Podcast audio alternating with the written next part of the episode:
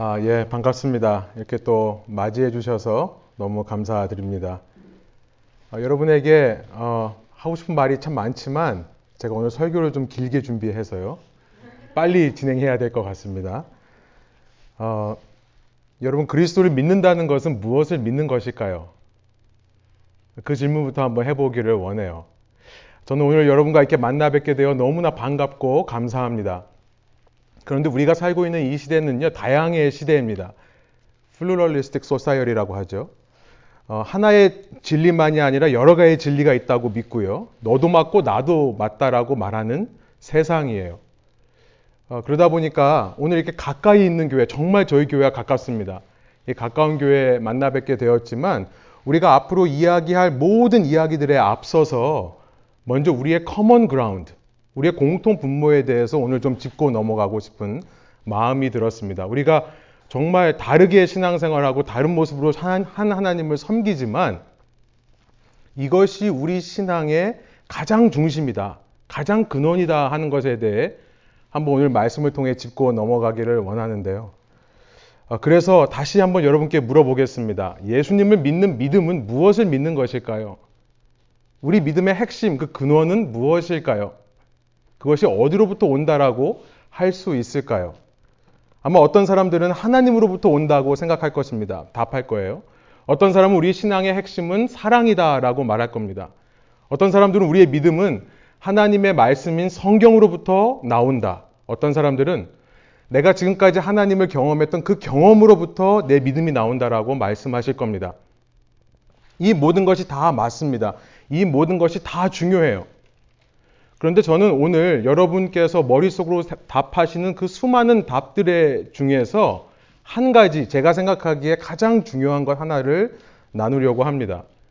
이것만이 중요하다라는 것은 아닙니다만, 뭐 저 개인적으로는 이것이 가장 중요하다고 생각합니다만, 어쩌면 오늘 이 시대 그리스도인들에게 있어서 가장 놓치고 있는 부분이 아닐까 생각이 드는 것이고요.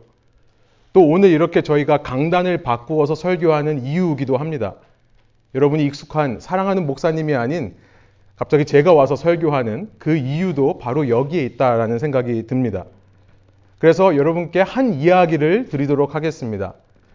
여러분이 어디선가 들어보셨을 클리셰 같은 이야기입니다만 이 이야기를 들어보시면서 내 신앙의 근원이 무엇일지 한번 생각해 보시기 원합니다.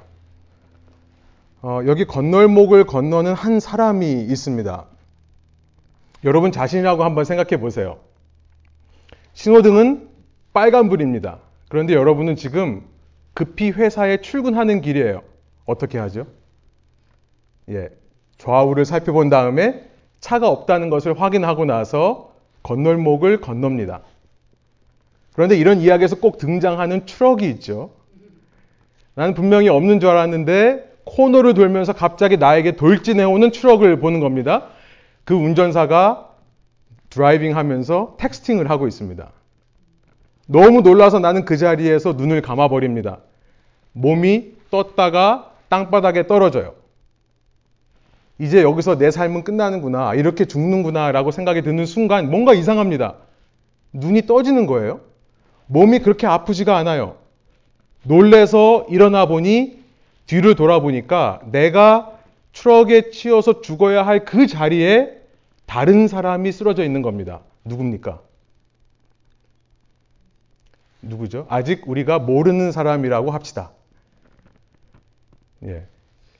제가 무슨 말씀하고 있는지 지금 이해가 되시죠? 예. 구급차가 옵니다. 경찰도 옵니다. 경찰이 와서 어떻게 일어난 일, 이 사건이 어떻게 일어났는지를 묻습니다. 여러 가지 조사를 한 후에 이제 가도 좋다라고 얘기를 해요. 그때 문득 아 내가 직장에 출근해야 되는 길에 있었구나라는 사실을 떠올립니다. 그래서 서둘러서 직장으로 갑니다. 다음 날이 되었습니다. 경찰한테서 연락이 와요. 어저께 날 대신해서 죽었던 그 사람의 이름이 예수라는 사람이라는 것을 가르쳐 줍니다. 궁금해져요. 이 사람이 어떤 사람인지 검색을 해보고요. 이 사람에 대해서 배웁니다.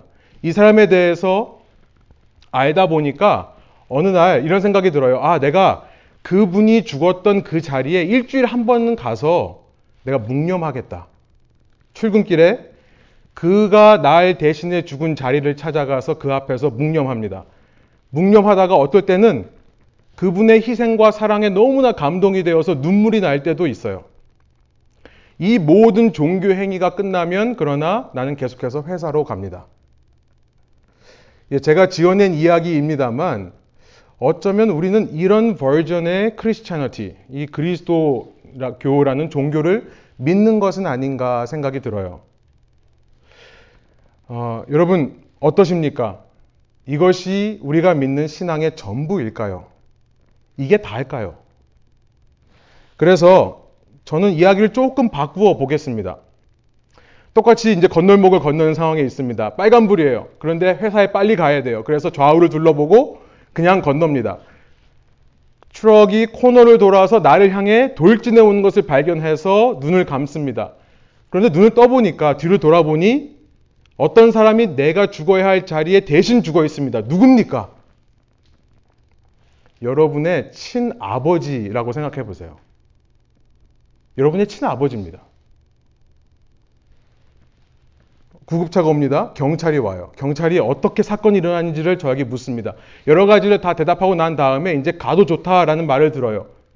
내가 그제서야 출근하는 길이었다는 것을 생각해냅니다. 그래서 서둘러서 갑니까? 아니요. 그 순간부터 내 삶의 방향은 바뀌어져 버립니다. 삶의 방향이 바뀌는 것을 가리켜서 회개라고 합니다. repentance, 이 히브, 아, 그리스 말로 메타노에오라고 하는 단어는요, 한 가던 방향을 돌이켜서 다른 방향으로 가다라는 의미예요. 회개라고 하는 것은 나의 죄에 대해서 내가 단지 양심적으로 혹은 도덕적으로 반응하는 것만을 의미하지 않습니다. 그 이전에 회개란 나의 삶의 방향이 바뀌는 거고요. 나의 마음의 오리엔테이션이 바뀌는 겁니다. 그게 회개예요.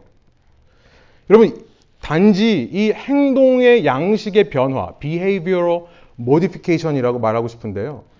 행동 양식의 변화만이 일어나는 것이 아니라 내가 내 삶을 대하는 이 마음의 자세가 근본적으로 영원히 바뀌는 것, 그것이 회개라는 거예요. 이 순간부터 나는 아버지의 목까지 살아내야 되는 사람이 되는 거죠. 그 자리에서 바로 회사로 갈 사람이 누가 있겠습니까? 어쩌면 그 회사 내일부터 못 다닐 수도 있습니다. 아버지가 하시던 일이 있다면 내가 그 일을 맡아서 해야 될 수도 있는 거예요. 일주일 하루에 내가 그날을 정해서 그곳에 가서 아버지를 묵념할 수 있습니다. 그러나 그것만이 내 삶에 일어난 유일한 변화라고 말할 수는 없을 것입니다. 예수님께서 십자가에서 죽으시고 3일 만에 부활하셔서요. 그를 부인했던 제자 베드로를 찾아가 회복시켜 주십니다. 그 회복된 베드로에게 예수님께서 이렇게 말씀하세요. 요한복음 21장 18절인데요. 제가 세 번역으로 한번 읽어보겠습니다. 내가 진정으로 진정으로 내게 말한다. 내가 젊어서는 스스로 띠를 띠고 내가 가고 싶은 곳을 다녔으나 내가 늙어서는 남들이 내 팔을 벌릴 것이고 너를 묶어서 내가 바라지 않는 곳으로 너를 끌고 갈 것이다. 나를 대신해 죽은 사람이 내 친아버지라고만 생각해도 내 삶에 엄청난 변화가 있을 것인데요. 지금 요한복음은 뭐라고 말씀하시는 거냐면 나를 대신해 죽으신 그분은 세상의 창조주시다라는 것을 1장부터 21장까지 이야기하고 있는 겁니다. 예수님의 말씀은 이런 거예요. 하루하루 신앙의 시간이 흐를수록 이전에는 너가 네가 원하는 대로 살 수 있었어. 그러나 앞으로는 너가 남을 위해 사는 삶이 될 거야.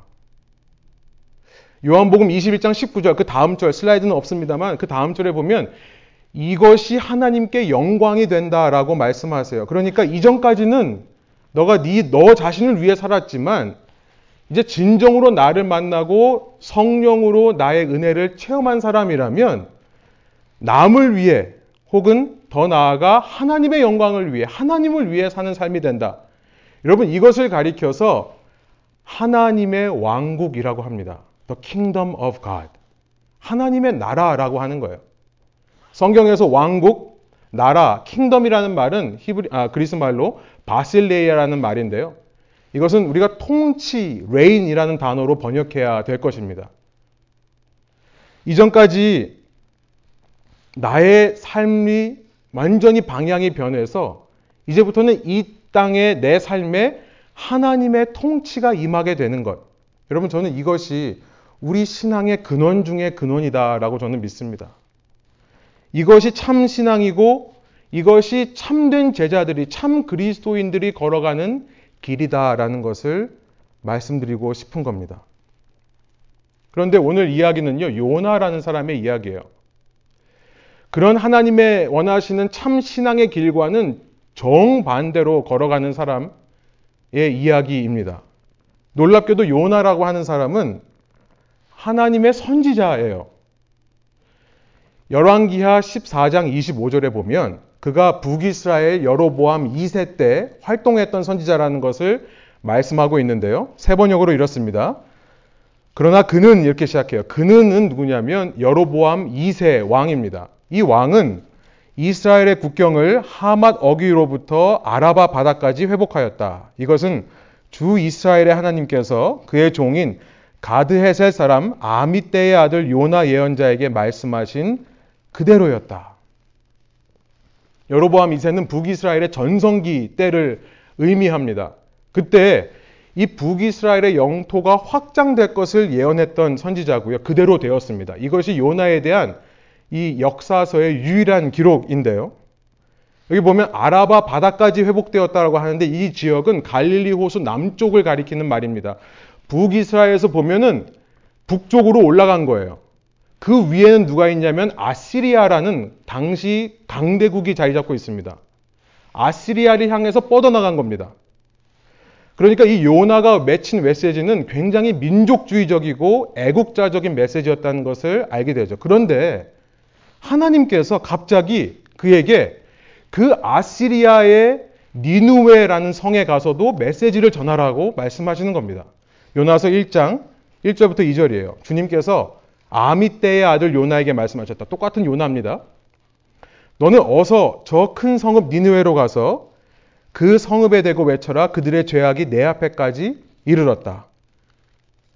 요나는 북이스라엘의 선지자입니다. 아시리아의 선지자가 아니에요. 그가 이렇게 영토 확장을 예언해서 그대로 되었기 때문에 아마 이스라엘 내에서는 아주 유명 인사가 되었을 것입니다.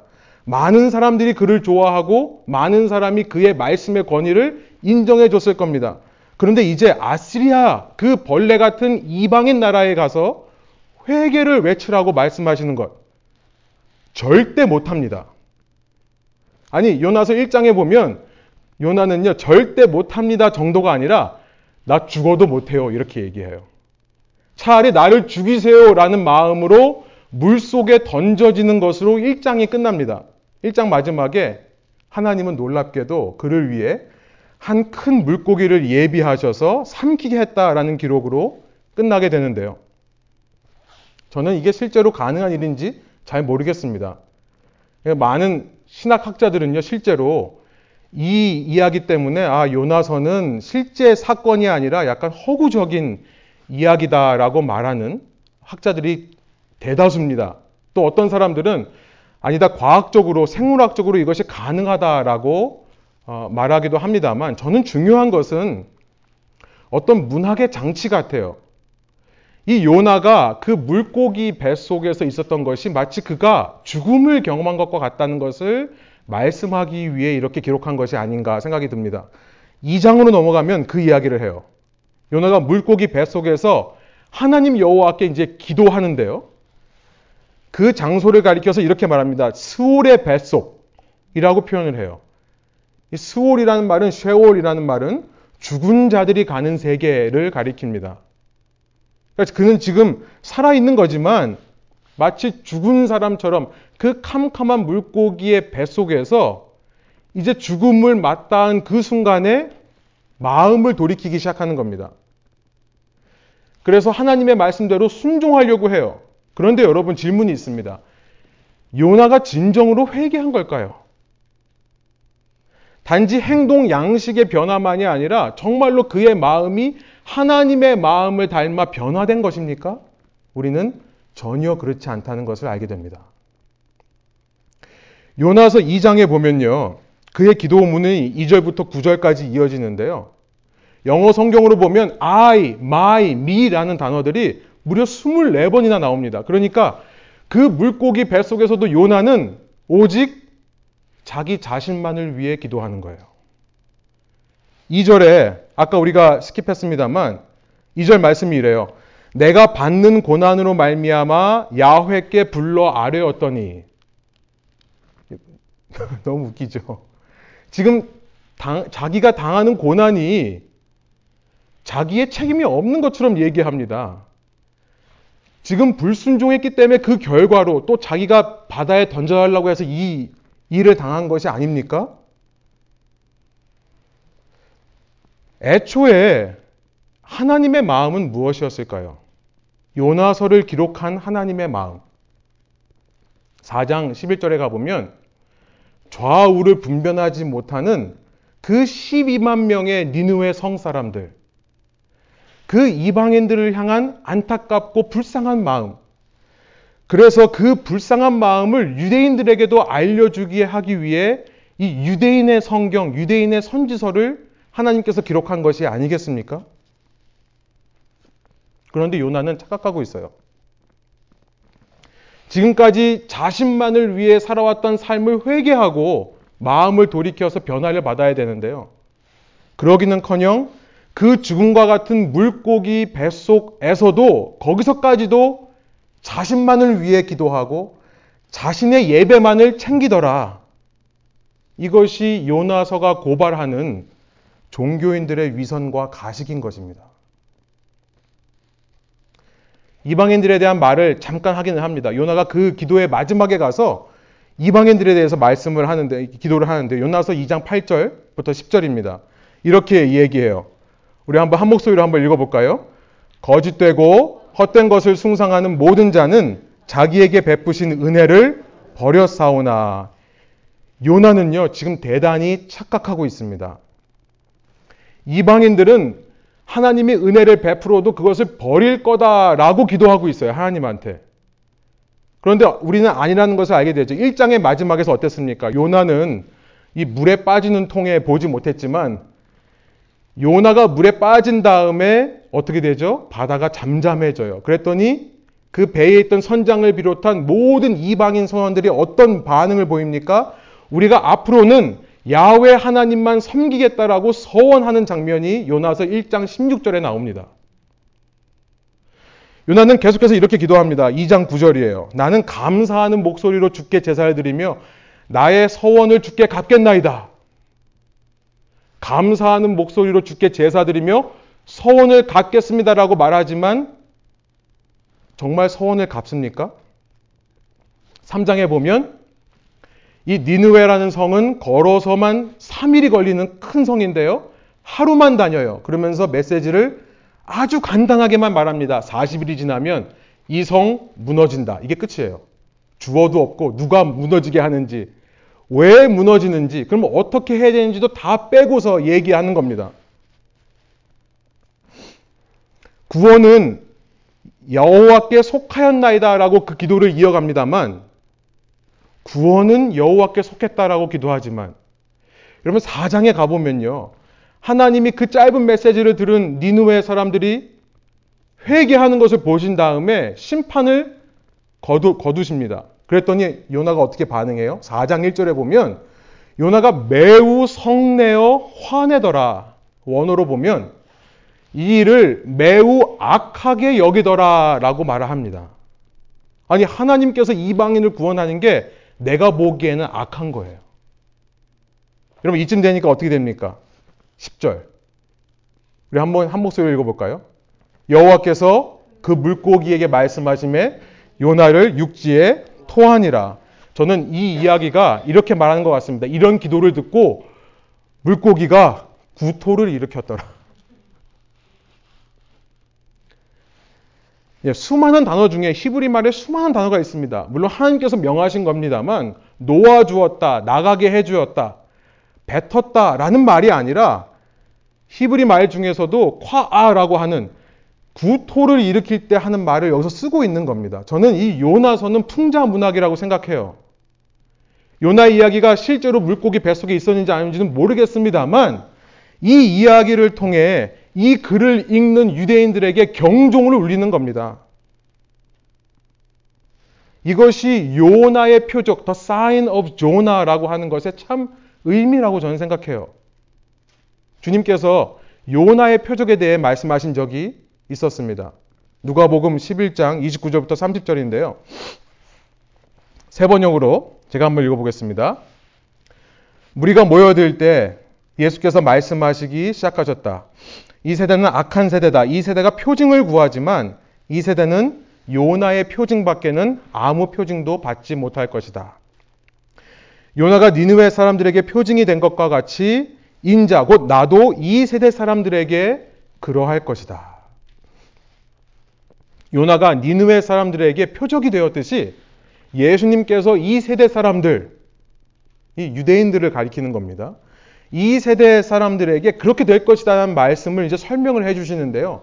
이어서 슬라이드는 없습니다만 이어서 이런 말씀을 하세요. 마지막 심판 날에 남방 여왕이 이 세대 사람들을 정죄할 것은 그 남방 여왕은 이방인이지만 솔로몬의 지혜를 들으며 왔기 때문이다.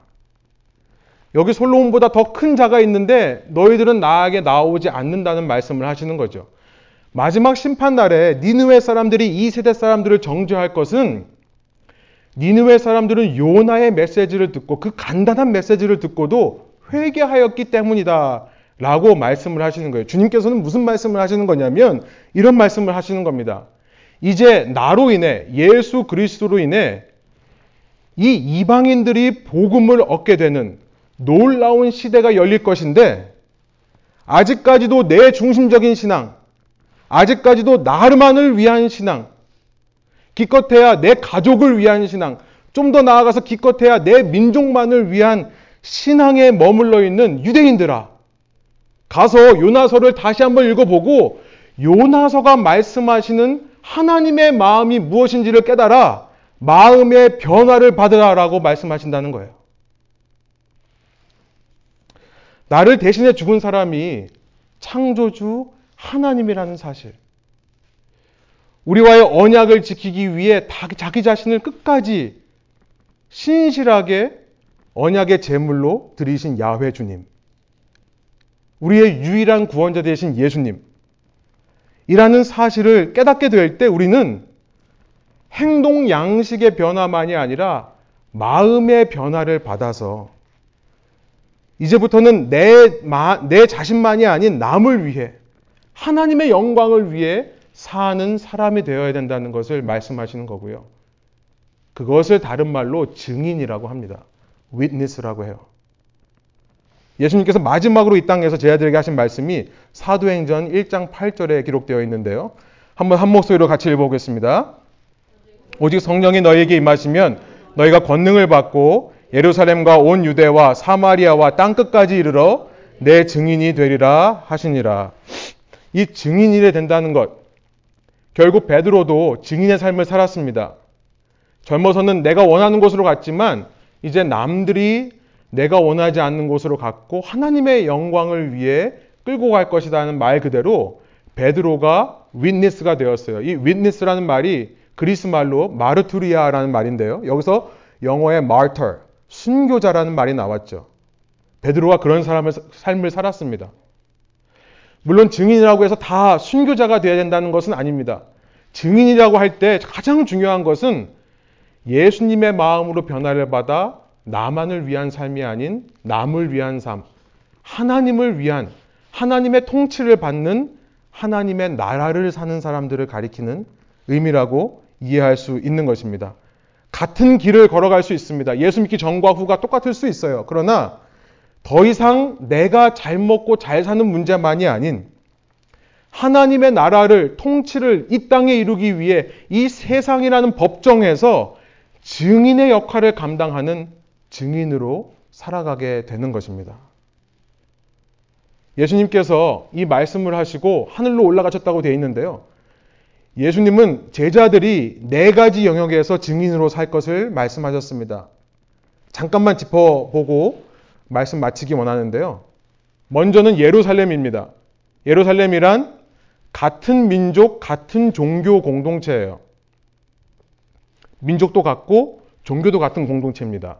오늘날 가정이나 교회를 의미하겠죠. 더 나아가서 온 유대라고 하는 것은 같은 민족입니다만 다른 종교의 사람들이에요. 그렇죠.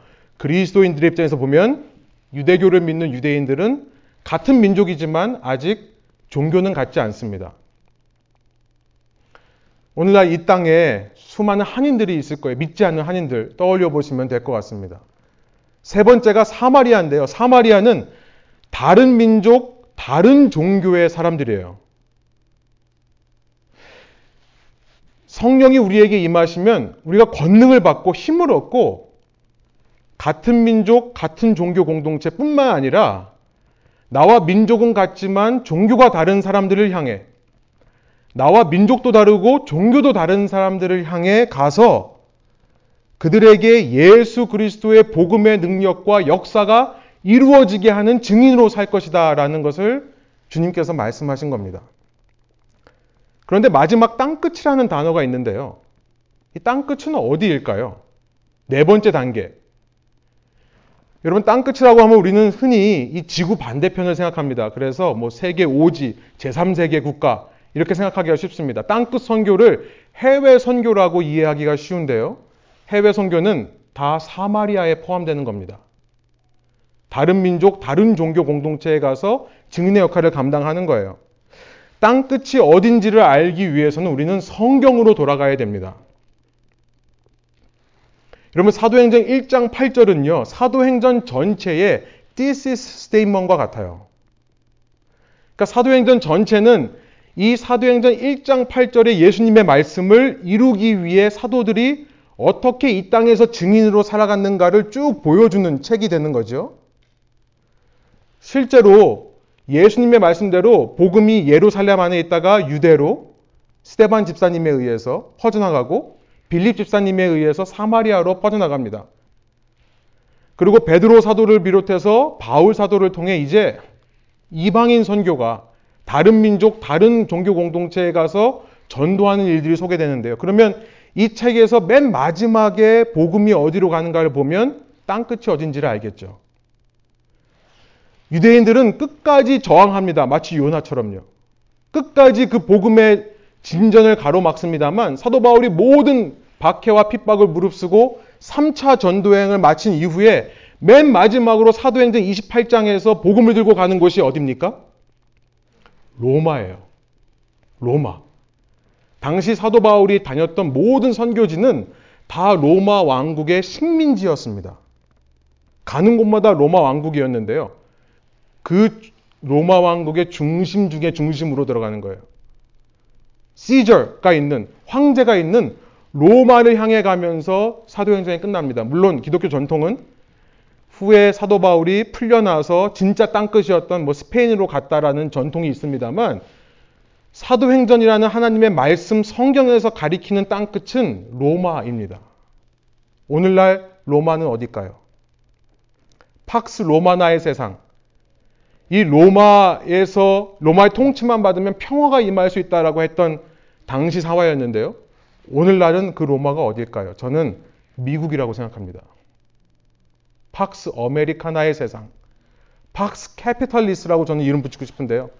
이 금융 자본주의만 굳게 믿으면 내 노후가 보장된다라고 말하는 세상. 현재 전 세계를 지배하는 민주주의와 자본주의 이것만 붙들면 어느 나라든지 잘 먹고 잘 살 수 있다. 여러분 그 모든 이야기의 가장 중심지가 미국인데요. 여러분 이 미국 중에서도 정말 잘 나가는 시애틀 그죠? 급성장하는 도시 중에 하나고 물값뿐만 아니라 땅값도 날마다 올라가고 있는 이 시애틀에 와서 우리가 정착해 사는 이유가 무엇이냐고 제가 묻고 싶은 겁니다. 무엇일까요? 그저 내가 여기서 잘 먹고 잘 살고 기껏해야 우리 가족이 잘 정착해서 우리 후손들이 이곳에서 번영하는 것. 그것만을 위해서 우리가 이곳에 와 있는 걸까요? 이 땅 끝에 와 있는 걸까요? 제가 잠깐 스킵했습니다만 한 목사님께서 이런 말씀을 하신 적이 있어요. 지구는 둥글기 때문에 그죠? 내가 한쪽 방향을 정해서 끝까지 걸어가면 내가 서 있는 곳에서 땅 끝은 한 바퀴 돌아서 내가 서 있는 곳이 된다. 여러분 우리가 이 땅 끝에 와 있는데요. 왜 와 있습니까? 우리가 잘 먹고 잘 살려고요? 아니면 우리는 그런 요나처럼 살고 있지만 그런 요나 같은 삶을 통해서도 이 성 안에, 이 도시 안에 좌우를 분별하지 못하는 수만 명의 사람들, 그 사람들에게 주님의 복음의 능력과 역사를 이루시기 위해 오늘 우리가 이 자리에 있는 것입니까? 사랑하는 우리 사랑의 열린문교회 성도 여러분, 참된 증인의 삶과 사명을 잃지 않으시는 저와 여러분 되기를 간절히 소원합니다. 바로 그 사명을 위해 오늘 우리가 이 자리에 있는 것이고요. 그 사명을 위해 오늘 하나님께서 신비롭게 역사하셔서 우리 박동호 목사님 말씀하신 대로 신비롭게 역사하셔서 이렇게 두 교회를 협력하게 하게 하신 줄로 믿습니다. 우리가 힘을 합해서 해야 될 일은 단지 우리 교회만을 살리는 길이 아니라 이 땅을 바라보는 일일 것입니다. 언제까지 우리가 나의 문제, 우리 가정의 문제에만 묶여서 신앙생활을 할수 있을까요? 팬데믹으로 인해 이 시대 수많은 그리스도인들이 증인의 삶에 대해 잃어버린 것 같습니다. 교회들은요, 온라인을 하니, 오프라인을 하니, 이 문제 가지고만 서로 논쟁하고 있는 것처럼 보이고요.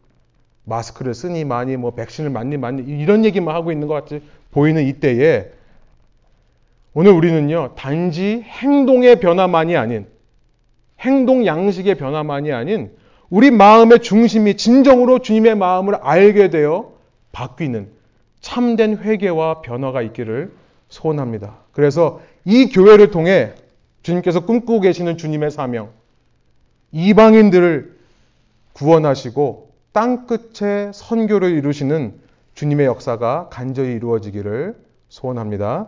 함께 기도하시겠습니다.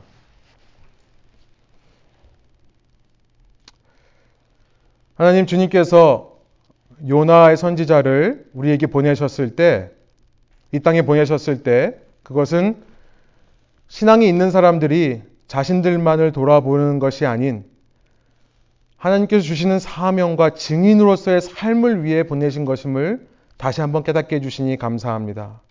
오늘 우리가 우리의 삶에 여러 가지 문제가 있지만 우리가 주님의 뒤를 따라가기에 사실 참 고난이 있는 것이 사실이지만 주님께서는 이 땅의 모든 목회뿐만 아니라 모든 삶의 그 고난에 대해서 해결 방법을 주시는 것이 아니라 그 고난을 뛰어넘는 법을 우리에게 알려주시는 줄 믿습니다. 사역이 쉬워지고 목회가 쉬워지는 것을 하나님께서 말씀하시는 것이 아니라 내 삶이 내가 원하는 대로 잘 먹고 잘 사는 것이 해답이 아니라 고난은 우리 가운데 영원히 떠나지 않고 이 땅에 있는 한 우리를 찾아올 것이지만 그 가운데서 고난을 뛰어넘는 기쁨에 대해 우리에게 말씀하시는 줄로 믿습니다. 한 영혼이 돌아올 때 천국이 잔치를 벌인다고 말씀하셨습니다. 우리가 이 땅을 살면서 가질 수 있는 가장 큰 기쁨은 나로 인해 한 영혼이 힘을 얻고 돌아오게 되는 것. 그 주님의 마음을 깨닫고 주님의 그 감, 감격의 눈물을 흘릴 수 있는 것이 우리의 유일한 기쁨인 줄로 믿고 그럴 때에 우리가 다, 우리가 지금 당하고 있는 고난과 어려움들도 그 기쁨으로 인해 압도되어 우리가 다시 한번 힘을 얻고 살아갈 수 있는 소망으로 우리 삶에 이루어지는 줄 믿사오니 성령 하나님 지금 이 시간 저의 마음과 생각 가운데 역사하여 주시고 저의 마음을 변화시켜 주셔서 앞으로 이 교회를 통해 이 땅에 있는 지역 교회를 통해 주님께서 이루실 일들을 함께 바라보고 함께 동참할 수 있는 저희들 될 수 있도록 인도하여 주옵소서. 이 땅을 버리지 마시고 이 땅을 치유하여 주옵소서. 감사드리며 예수 그리스도 이름의 영광을 위하여 기도합니다. 아멘.